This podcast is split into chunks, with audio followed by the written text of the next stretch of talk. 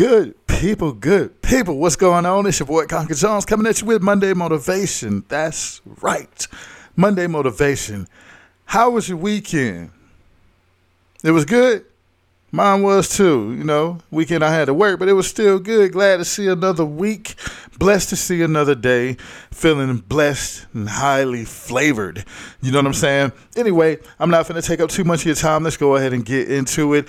The topic is liberate yourself. And what I mean by liberate yourself is I mean specifically in this context, I mean liberate yourself from your friends, from your family. Liberate yourself from obligations that you have to your friends and your family. Look, you got things you got to do. You got moves you're trying to make. I understand you want to be there for people, but you really need to start being there for yourself. You know, if your friends and your family don't understand the moves that you're trying to make and they don't understand that you are stepping back to start putting yourself in a better position to where when you are available for them you can be better towards them then they're not really your friends or your family so you have to really get to the point to where you free yourself from every obligation other than being a better version of yourself uh, fighting for a better version of yourself every single day. That's what this is all about.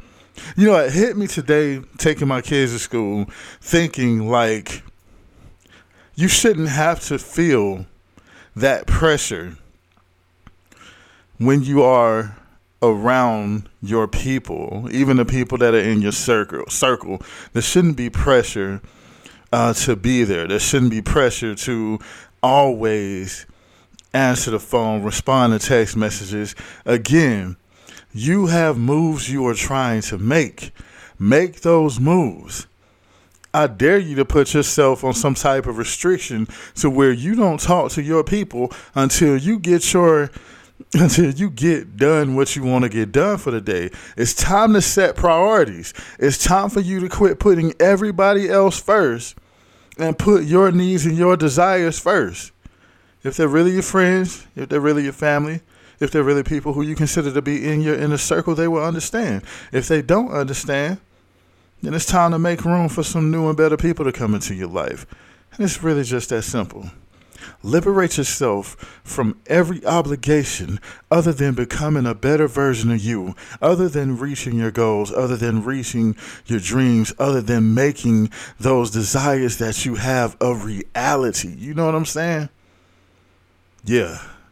You know what I'm saying. Anyway, it's your boy Conker Jones coming at you with Monday Motivation. Remember my five favorite things stay focused, stay faithful, stay true to yourself, treat others how you want to be treated, and give God the respect that God deserves. I'll see you next week. Peace.